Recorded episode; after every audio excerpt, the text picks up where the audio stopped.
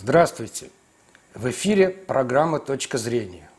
Веду сегодня ее я, журналист Сергей Каргашин, а мой гость – известный композитор, песни которого поют многие звезды российской эстрады, заслуженный деятель искусств, продюсер, родной брат популярного советского певца Евгения Мартынова. Итак, встречайте в студии Юрий Мартынов. Здравствуйте. Юрий Григорьевич, приветствую вас. Само собой, и я. Давно мы не встречались вот так вот. Да, давно не встречались. Тема нашей беседы – артисты из народа, Евгений Мартынов, Михаил Евдокимов. Вот как в советское время они, люди из народа, попали на большую сцену, не просто попали, а были... пользовались бешеной популярностью. Вот расскажите, пожалуйста, об этом. Ну, во-первых, в советское время существовали механизмы необходимые. И эти механизмы просто требовали обновления регулярного и постоянного. Конкурсы проводили в советское время не так просто. Провели конкурс, диплом дали и гуляй, Вася. Вот, нет, лауреаты и дипломанты получали право с этим дипломом прийти в любую эфирную организацию, радио, хоть то всесоюзное телевидение, хоть будь то местное, вот откуда, ибо это действительно артисты были из разных концов Советского Союза, и любой конкурс, он сразу уже получал отражение именно в эфире конкретно. Если это всесоюзный конкурс, то поступали предложения и от фирмы «Мелодия» записать «Миньон», и от редакции и центрального телевидения поучаствовать в такой-то программе, и уже этот молодой исполнитель, он уже опробовался действительно на новой стадии. Не просто такое... Конкурс — это почти что ученическое такое. Вот хороший, как вот студент, защищает там что-то. Такой конкурс примерно, да, можно выучить одну песню, хорошо ее, больше ничего не петь, очень хорошо выступить, получить там гран-при. А дальше показывалась ситуация, что, ну, помимо работы педагога, за вот этим гран-при ничего больше не стоит. Но, тем не менее, все лауреаты, вот, получали возможность практически проверить себя уже в жизни. Мало того, после любых этих конкурсов республиканских следовали всероссийские, а дальше этих людей выдвигали на международные конкурсы. И хоть у нас не очень большой был список тогда этих международных конкурсов, но тем не менее «Золотой Орфей» в Болгарии, вот, и «Сопот» в Польше, «Братиславская Лира» в Чехословакии, это были профессиональные, постоянно действующие ежегодно вот эти вот форумы, которые поднимали, выбирали из всех вот кандидатов, из всех вот, из новой поросли лучшие. И вот эти лучшие, в частности, в том же 1975 году, вот гран-при получили 3 наших деятеля отечественной эстрады. Это Евгений Мартынов с «Яблони в цвету», «Братиславская лира», это София Ротару, «Сопот», Пугачева, «Орфей». Вот, то есть и все люди, как показало время, не случайно были выбраны, не случайно попали, как я говорил, что возможно, проскакивали изредка, но практически это уже, если на уровне международном, это уже люди подтверждали, что они на своем месте. И всей своей практикой это в дальнейшем подтверждали в частности. И поэтому сразу они получали доступ к центральной программе телевидения, вот, и сразу получали возможность издать свои миньоны, а потом большие по пластинке гиганты. Поэтому существовала технология.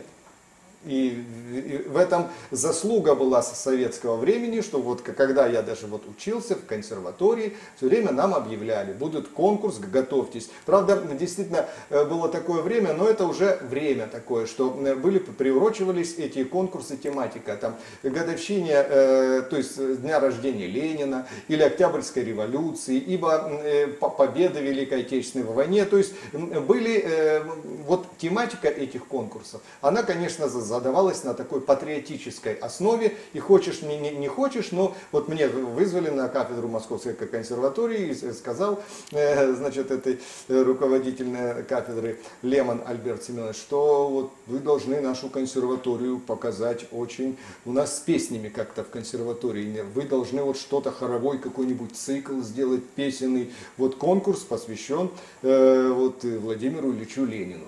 И вариантов тут не было. С одной стороны, это очень ответственно и почетно, что тебе вот предлагают, что сразу вот, что ты должен. С другой стороны, ты уже о Троцком написать не можешь, только о Ленине. И мало того, эти конкурсы давали возможность быть исполнены. Вот в чем еще особенность, поскольку писать в стол это одно, вот, а сразу услышать это на практике, это совершенно другое. То, что здесь все гениальные, когда вот пишешь, когда все, а потом, когда придешь на первую репетицию оркестра, вот, то многие сбегают. Причем это со многими было классиками. Рахманинов просто после первой репетиции сжег свою первую симфонию. Сжег. Ее восстанавливали, потом по партиям сохранились партии в архивах каждого отдельно инструмента и сложили снова в эту партитуру. Но это практика, это самое необходимое для того, чтобы двигаться потом профессионально. И вот эти конкурсы действительно позволяли нам входить в профессиональную, вот, выходить на профессиональную сцену и себя уже как плечом к плечу сравнивать с классиками, тянуться к ним. Мало того, классики уже на тебя смотрели, естественно, как на коллегу. Они уже что-то подсказывали, как это очень большое значение имело, когда кто-то из вот у нас композиторов или когда вот артисты, певцы, когда кто-то к ним мэтры вот подходили, действительно артисты, вокалисты и как-то уже наставляли что-то делать или что-то куда двигали, вот кому-то звонили, вот вы мне понравились, вот я позвоню сейчас вот туда, вот и назначу вам встречу. Вот это, конечно, был механизм. Сейчас этого механизма нет. Юрий Григорьевич, в советское время была такая практика худсоветы. Да. Вот прежде чем песня попадает на радио, на телевизионный экран, она должна была пройти определенный отбор. Сейчас этого отбора нет, и зачастую на радио, на экране звучат такие песни, ну, где просто неграмотные слова. Вот ваше мнение, худсоветы нужны или нет? Худсоветы прошли историю вместе с нашей историей нашей советской страны. Худсоветы появились у нас в 20-е годы. И тогда идея была очень, так сказать, правильная, вот, она была справедливая. И суть состояла в том, что если издается какой-то регулярно там нотный сборник или поэтический сборник, то каждый предлагают свои там стихи, свои песни, там романсы, как и вот выбирают вот это все вместе. Редакторы выбирают, авторы имеют право вот, высказать мнение, отстаивать себя и наоборот указать на какие-то недостатки. И, то есть это было реальный совет. Вот в чем смысл был, что если рядом находится начинающий какой-то автор и мэтр, они на равных. И поэтому, так сказать, тут же редакторы, там, мне вот эти стихи молодого автора понравились. Вот, и я бы отдала предпочтение ему, а не мэтру, который сидит. То есть все были на равных. Постепенно это все превратилось в какую форму? Что уже в мое время на худсоветы приглашались только классики, которые или не имеют к этому худсовету, они ничего не показывают. Просто вот сидят, мало того, их там немного. Один поэт и один композитор. Мало того, потом эти ходаки по худсоветам, не все желали быть членами худсоветов, их было немного, 2 композитора, 2 поэта. Вот они же на радио сидят, они же на телевидении сидят, и они же на мелодии. И порой можно было слышать, ну мы же вашу песню уже зарубили. А вы ее опять носите. Получается, что мы их водим по разным инстанциям, они сидят везде одни и те же. Вот. И вот это я писал, помню, письмо в ЦК комсомола, вспоминая о том, что какая цель у художественных советов изначально была, когда советская власть пришла и устанавливалась во всех сферах. Это действительно совещательное, открытое, выбирать все должны лучшее, признать, что да, Сережа, мне больше понравилось ваше сочинение, я... Тут давайте вот эту песню оставим. То есть у нас такие традиции были в комиссиях при Союзе композиторов.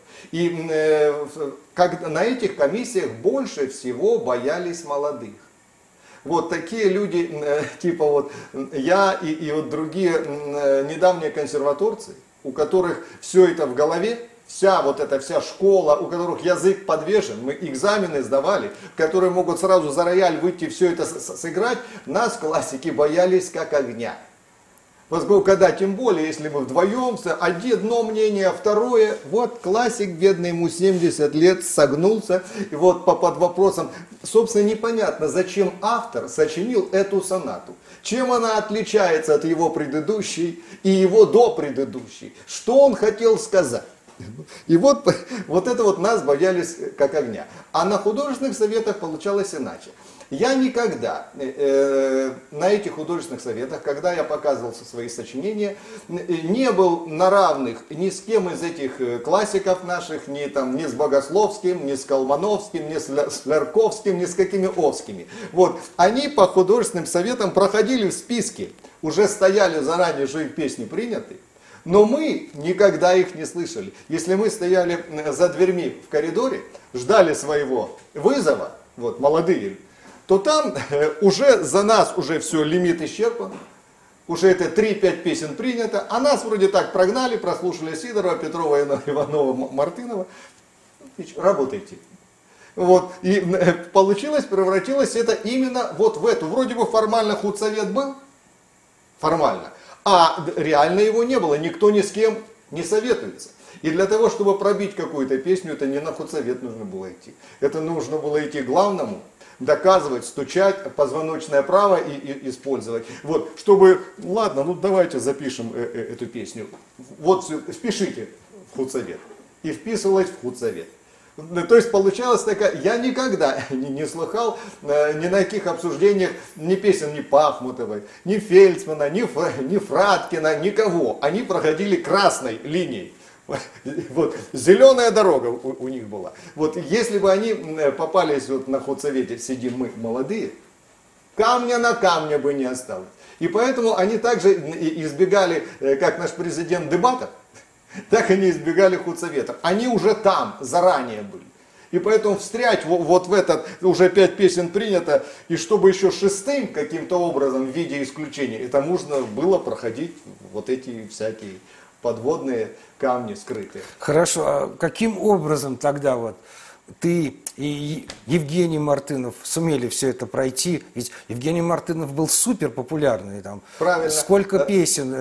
Правильно, это я уже, когда меня стали приглашать на эти худсоветы, конкретно уже заседателем, это благодаря тому, что, помните, во второй половине 80-х годов, когда с появлением Горбачева, вот гласность, там, перестройка, это все, и творческое, о творческих молодежи все время какие-то указы, там, это постановления были ЦК в привлечении, и вот в творческую молодежь, я был один из таких, вот молодой, профессиональный, все, молодой член Союза композиторов. И вот я уже на «Мелодии» сидел, на радио сидел, на телевидении сидел. И теперь меня классики боялись как огня, поскольку у меня принципиальная была позиция. Ну, а тут еще получалось, еще действовало, знаете, такое, даже как внутри Союза композиторов, когда, помню, даже мое приемное дело было, вдруг такая драка, вот, и слева направо, вот, и там моя симфония, там соната, вот, и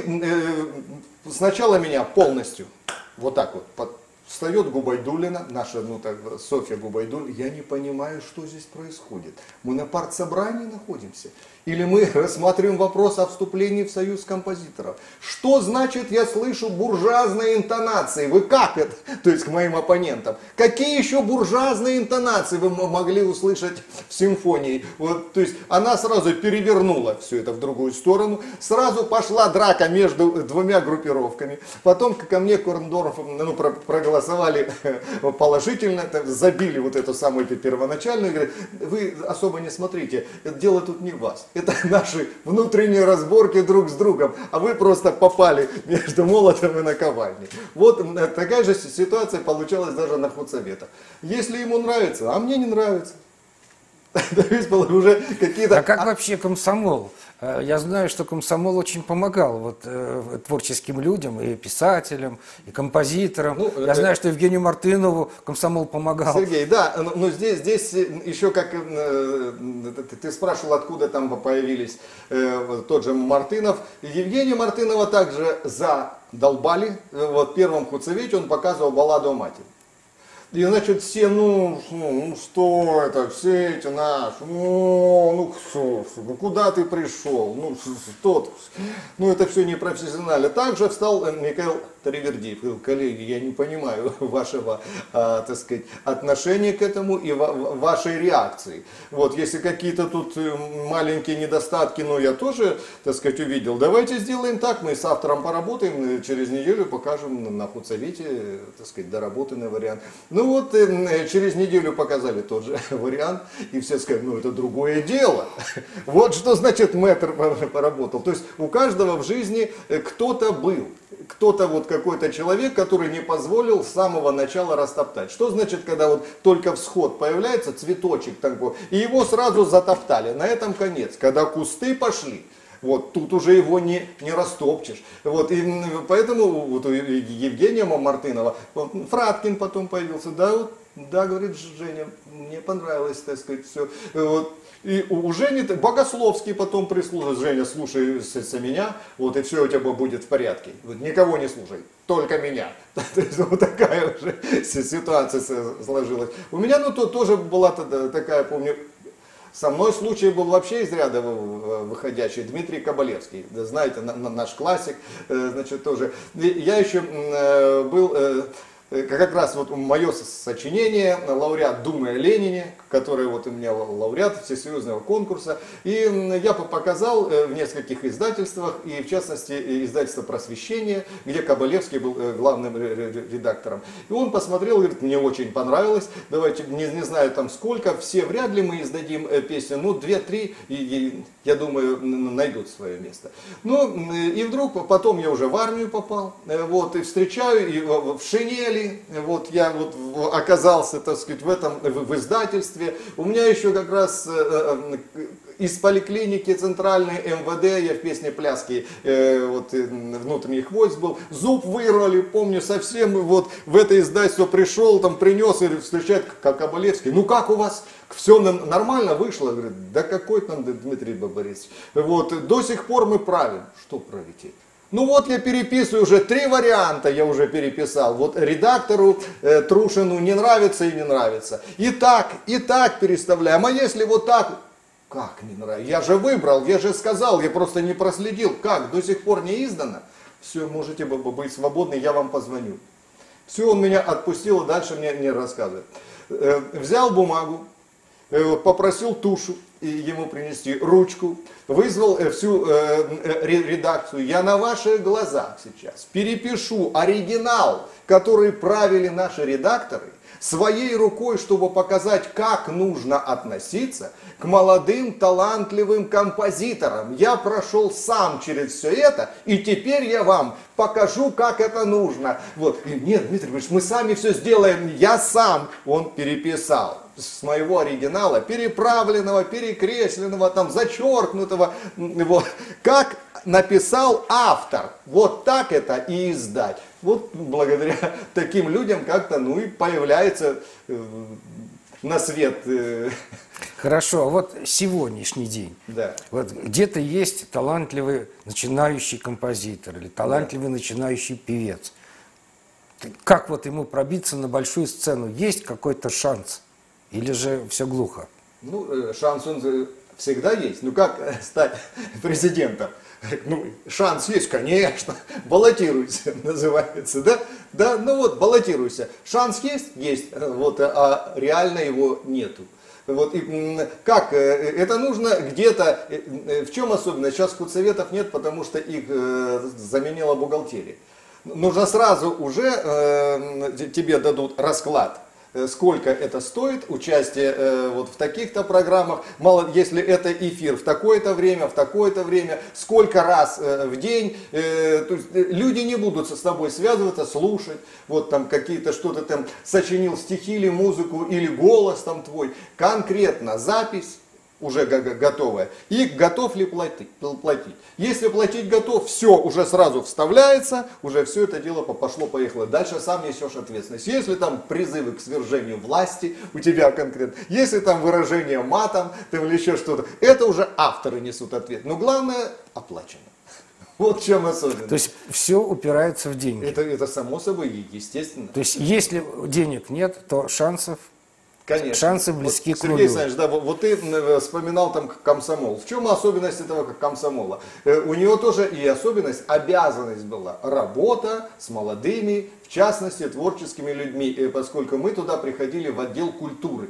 ЦК комсомола, в частности. Вот. И там были молодые, грамотные ребята, которые тоже были в материале всего, так сказать, нового веяния, всех каких новых стилей. Ибо, с одной стороны, вот мы уже в среднем, может, в таком возрасте, для нас разницы какой-то уже нет. Мы уже смотрим на это такое общим таким куском, вроде в общем движением. А молодежь очень четко схватывает. Вот это...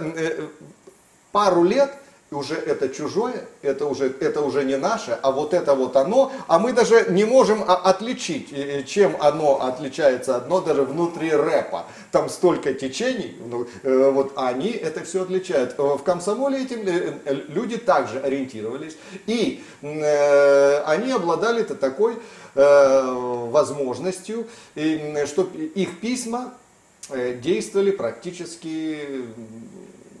безотказно. Ибо это была система, поскольку письмо из комсомола, секретарь комсомола, руководитель отделом культуры, зав. Отделом культуры, пишет на мелодию: прошу рассмотреть вопрос об издании пластины. Все это нужно рассматривать. И поэтому, ладно, что большую пластинку «Гигант» пока нет возможности, но принято решение «Миньон». А «Миньон» это тоже как издание «Миньона». Сразу тиражи десятки, сотни, если популярная песня, вот, то до миллиона доходила, причем некоммерчески. Это все государственно оплачивалось. Причем фирма «Мелодия» была, в частности, коммерческая организация. Вот, ибо действительно она ориентировалась на покупку грамм-пластинок. Но, тем не менее, все производство оплачивало государство. Человек туда приходил просто с голосом, вот голос хороший, звонили одному: Сережа, сочини для него стихи, у меня тут Мартынов композитор есть, он быстро сделает песню, покажем на следующей неделе на худсовете, и я думаю, что все будет хорошо. И сразу закручивалось. Понять, вот эта фирма «Мелодия», и также несколько вот передач на телевидении, таких, которые требовали письмом. Письма мешками приходили, отделы сидели, перебирали все эти письма, все записывали. Тогда песня года была, реальная песня года. И тем более нужно было, когда вложить, там, в 40 песен вложить, а они на равных, там 140, 240. И дальше уже шли другие механизмы. Но это письма, и куда тут деться, если вот столько писем, примерно того же вот Мартынова на «Лебединую верность». Ну как от нее? Как бы на худсовете ее не принимали. Как же Оскар Борисович Фельцман не морщился, что... Не такая песня. Вон сколько писем, что с ними делать-то, с письмами-то. Вот, и поэтому получалось даже вот в этих редакциях. Вот конкретно 50% отдавался классикам, автоматически туда все шли, туда. Ибо, ну как же без них-то.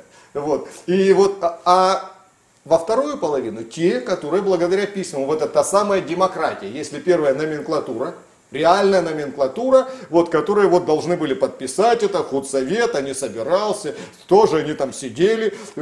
И так же, как это Богословский тоже действительно возмущался. Почему вот эти авторы, откуда вот эти авторы, почему они получают такие гонорары? Им объясняют, это же не мы им платят. А они по копейке получают гонорары из танцплощадок, из ресторанов, из пароходов, везде там, где крутится, из филармонии сходится в такую, но я таких не получаю. Так вы же песни свои во время Великой Отечественной войны сочинили, еще популярные. С тех пор их нет популярных. Откуда могут взяться гонорары? Юрий Григорьевич, вот хотелось бы остановиться на гонорарах. Вот в советское время авторы, исполнители получали очень приличные гонорары. Вот можно озвучить? Это опять-таки... Здесь нужно понимать, бывает гонорар на заказ какого-то сочинения, а потом то, что опять-таки авторский гонорар сейчас называется роялти, прокатный.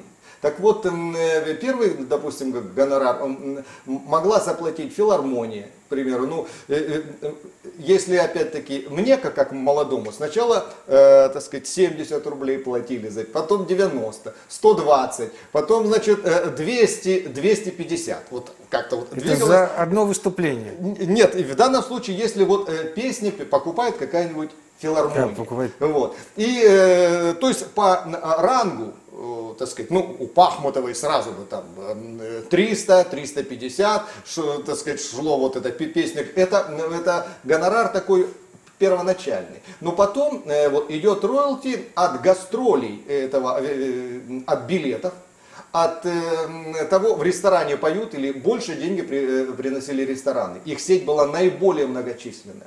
И там 2 копейки за одно звучание песни, допустим, 2 копейки. Но если эта песня звучит каждый день, если эта песня во всех ресторанах Советского Союза, то эти 2 копейки, а одна песня могла приносить 10 тысяч рублей. Это были для советского... В месяц, 10 тысяч рублей в месяц. Да, это были для советского, ну... Это гигантские... Да. Это автомобиль. Да, да. И поэтому вот эти все распри вот были в Союзе композиторов, когда там критиковали, особенно вот это, почему-то критиковали молодых.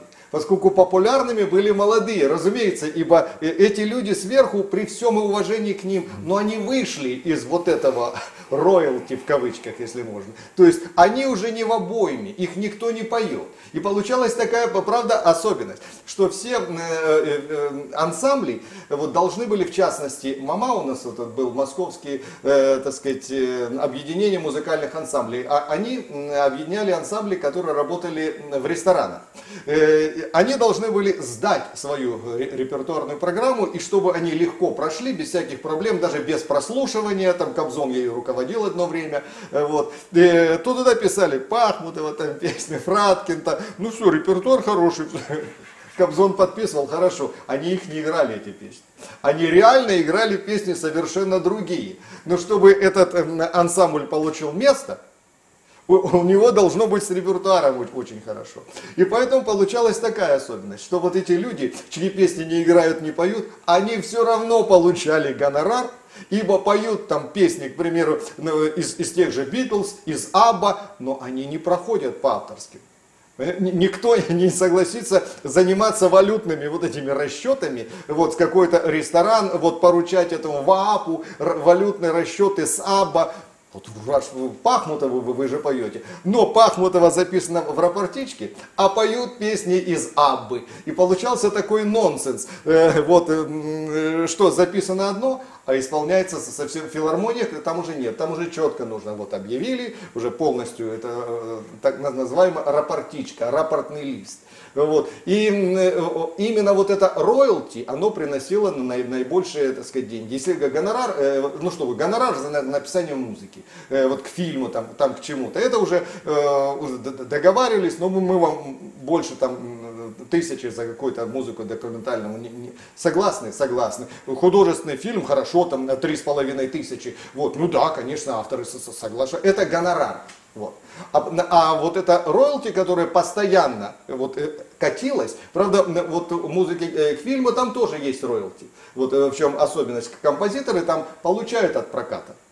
Вот. Не все артисты не получают, к примеру. Вот. А режиссеры, автор сценарий, композиторы получают от проката. Это прокатные тоже. И получалась такая ситуация, что в частности это такой нонсенс, который сейчас у нас в пенсионном фонде, который... Люди лежат при смерти, уже давно там старые люди, вот, но они значатся, что они работающие. Почему? Поскольку получают авторский гонорар. Это нонсенс, как вот не пытаются ругаться, все разводят руками, закон. Раз получаешь гонорар откуда-то, значит ты работающий пенсионер. И тебе не полагается ни того, ни другого, нет, ни третьего. А гонорар, хорошо, конечно, что его можно назвать словом гонорар авторским, а то придет 3 копейки, к примеру, разумеется, что-то придет, вот какая-то копейка, но работающий. Ну, в советское время в основном самые большие гонорары получали авторы. Композиторы, поэты, вот исполнители получали меньше. Да. Сейчас ситуация изменилась на 180 градусов. Сейчас основные деньги в шоу-бизнесе получают исполнители, авторы получают 3 копейки. Ну да, но в советское время исполнители все равно брали свое. Вот, и поэтому исполнители, к примеру, никто же не регистрировал, что, к примеру, один концерт вечером, а давали по 3-4 концерта. И вот, причем эта бухгалтерия была левая, она уже существовала внутри филармонии.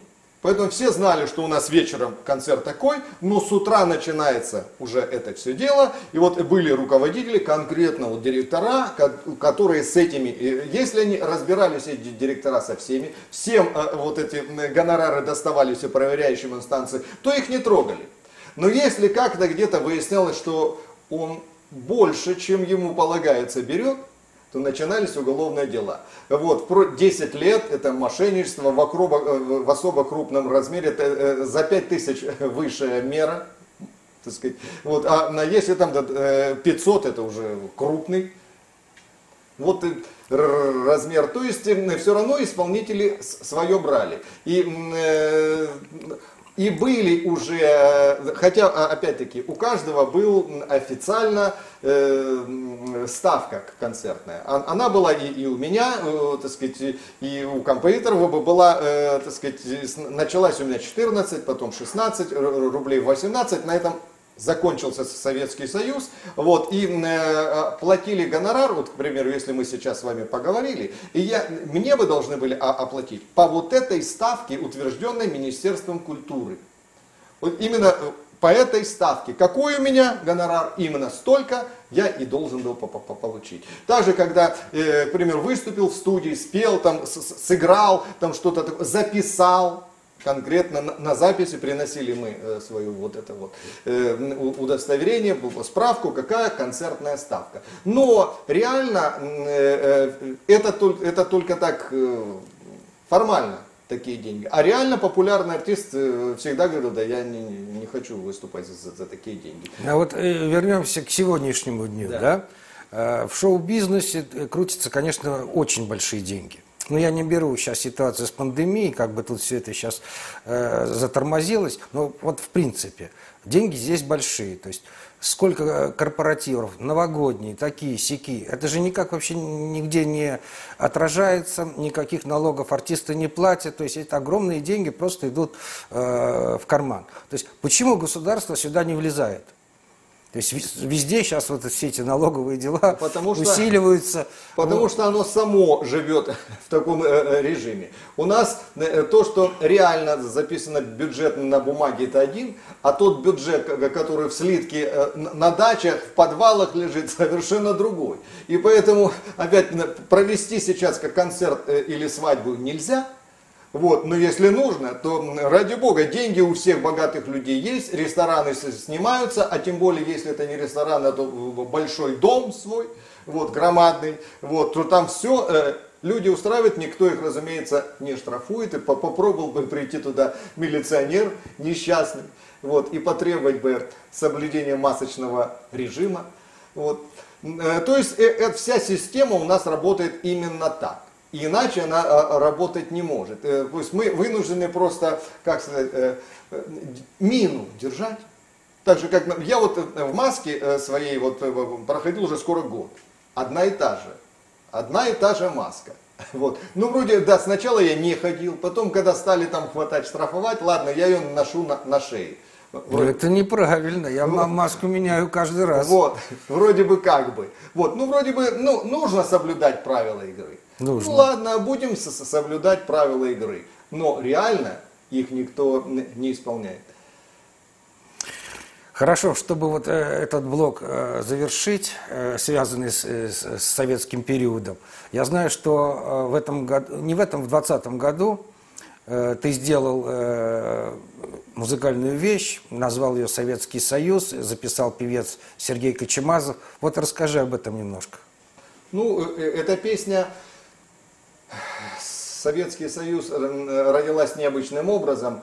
Вот есть сборник, здесь я его издал в 2014 году, это третий дополнительный выпуск, я до этого издавал 2 тома, вот, а это 3-й.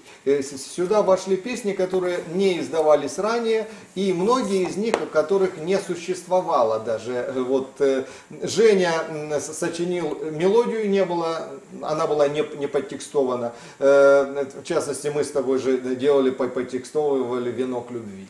Вот таких вариантов здесь несколько. Был запев. Красивый, не было припева. Был припев, не было запева. То есть я вот эти все, которые уже не оставались в набросках, вот, я это или же на кассетах, где он просто там напевал, пробовал на птичьем языке, ну как у нас называют, такое что-то, такое вот слоганы какие-то. Вот я довел до конца. Одна из таких песен «Советский Союз», когда Женя вступал в союз композиторов, то ему говорили: Женя, вот нужно у тебя все лирические песни, вот нужно, сам тот же Колмановский говорил, нужно что-нибудь вот о родине, ну как вот у Тулика Серафима Сергеевича, вот что-нибудь такое о Ленине, вот, ну вроде это вызывало так, а Женя говорил: ну, о Ленине у меня брат, он пишет, поэтому мне до него далеко. Но думаю, о Ленине-то у меня были.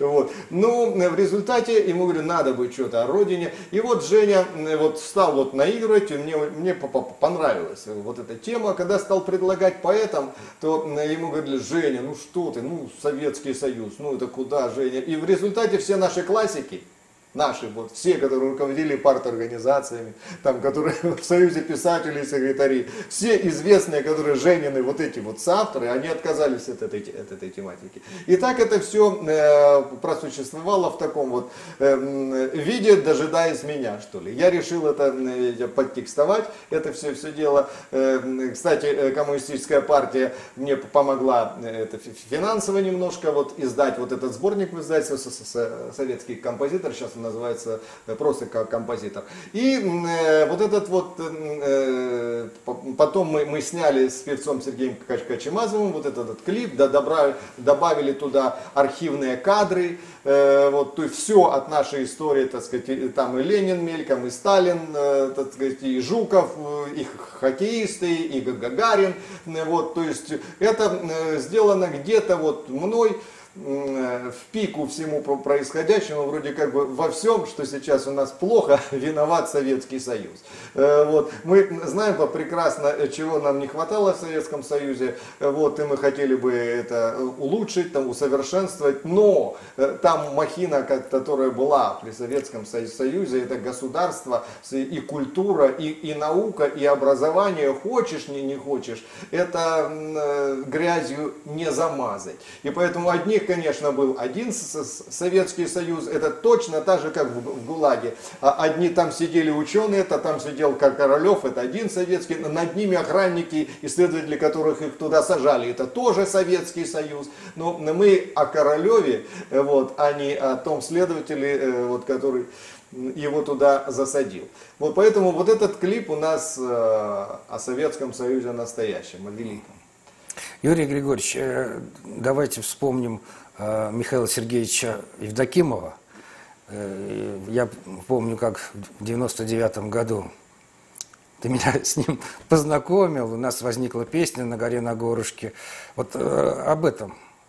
Да, я сейчас вспомнил тоже один такой маленький факт. Пригласили меня на концерт в концертном зале России памяти Михаила Евдокимова. Это, кажется, было в 2013 году. Вот. И там все на банкете потом выступали, кто там артисты, там разные, кто когда с ним познакомился. Ну, я сидел скромно, наконец мне там слово дали. Я как-то с удивлением обнаружил, что я Мишу знаю раньше всех здесь присутствующих, за исключением вот разве что дочери и супруги. Ибо мы с ним знакомы с 1988 года. Вот. Все артисты уже, он же не был артистом кино, там, они уже позже вошли, так сказать, в контакт с ним. Вот, и, так сказать, я действительно с того времени, мы были, помню, на съемках, потом на съемках, какая там передача, «Аншлаг» или что ли, Регина Дубовицкая была, я с Семеном Фарадой был, там песню холостяцкая, лирическая мы там и исполняли. Вот там Миша тоже был такой, очень пытался, так сказать, держаться солидно, а там Ива Хазанов, там известные артисты, а Миша еще только такой вот входил, так сказать, и пытался, так сказать, быть вот таким немножко, не тоже напыженным, но как-то так, с достоинством. Вот как-то мы с ним познакомились тогда, когда Жени не стало, я ему предложил принять участие в концерте памяти. Вот я не могу сказать, что они были с Женей, так сказать, друзьями. Нет, они разных поколений были. Ибо Миша мой сверстник, мы одного года рождения, а Женя старше на 9 лет. Вот, и поэтому, так сказать, ну как, например, Лев Лещенко, ну я с ним, так сказать, знаком, да, ну... Он все-таки другого ранга, другого поколения, другого, чем вот мы с тобой. Так и Миша, да, они, так сказать, были на каких-то гастролях, там разговаривали, там Женя предлагала ему, может, споешь что-нибудь, а Миша там, он никогда не пел исключительно за кулисами, там что-то такое пародировал, там что такое делал, вот, ну, и Миша потом говорит, Женька вот вроде говорил, вот, да, может, попробуешь, но Женя так в шутку. И на концерте памяти в Театре эстрады в 1992 году Миша согласился с большим, так сказать, как сказать, волнением взяться за вот это дело, спеть серьезную песню «Я еще вернусь». И он говорит, ты не представляешь, как я волнуюсь. Ты думаешь так просто, что я вот так под дурачка все время. Это для меня он сердце как вот бьется. Я впервые выступаю как артист серьезный. Ну, понятно, не в своем амплуа, вот поэтому он говорит, что это первая песня, и ты у меня первый, который вот действительно у меня увидел певца. Я ему все время говорил, что, Миша, я в тебе вижу драматического, серьезного человека. В тебе есть боль, есть мощь, вот эта вот природная какая-то из земли. Вот. А ты даже как-то говорит, а ты думаешь, мне это приятно, это толпу веселить. Мне уже вот где.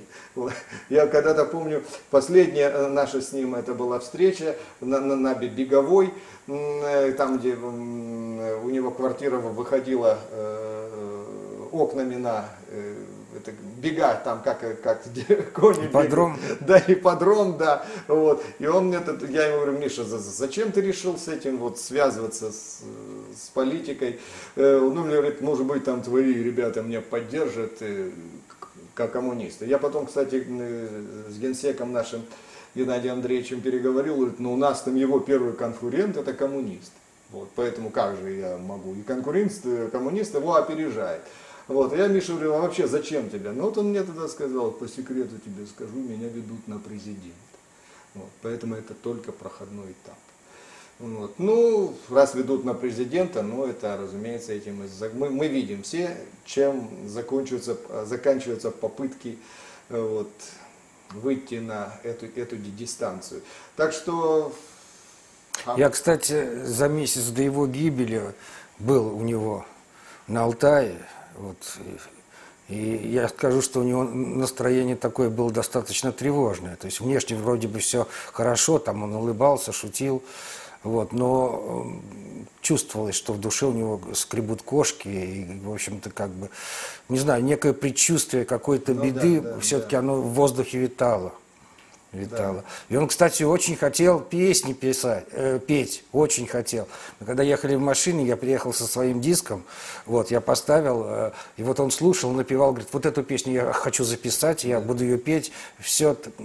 Но в результате хоронили-то его как раз под нашу песню «На горе на горушке» и на песню «Я еще вернусь». То есть получилась такая ситуация, что вот это, с чего начал Миша, вот «Я еще вернусь», «Вздрогну и проснусь», стихи Роберта Рождественского, же Женина музыка.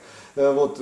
И когда мы записывали «На горе», то я от него помню... Я не помню, был-то ты на записи, нет? Был на записи. Я Мишу крутил. Это была зима, отключили отопление в студии. Да. Мы с тобой бегали, обогреватель покупали. Да, в магазин там ближайший. Да, я теперь вспомню, да. Вот, и там вот у него пока что, я помню как-то, не получалось кое-что, но и я помню, что я попросил сделать народные интонации. Вот эти...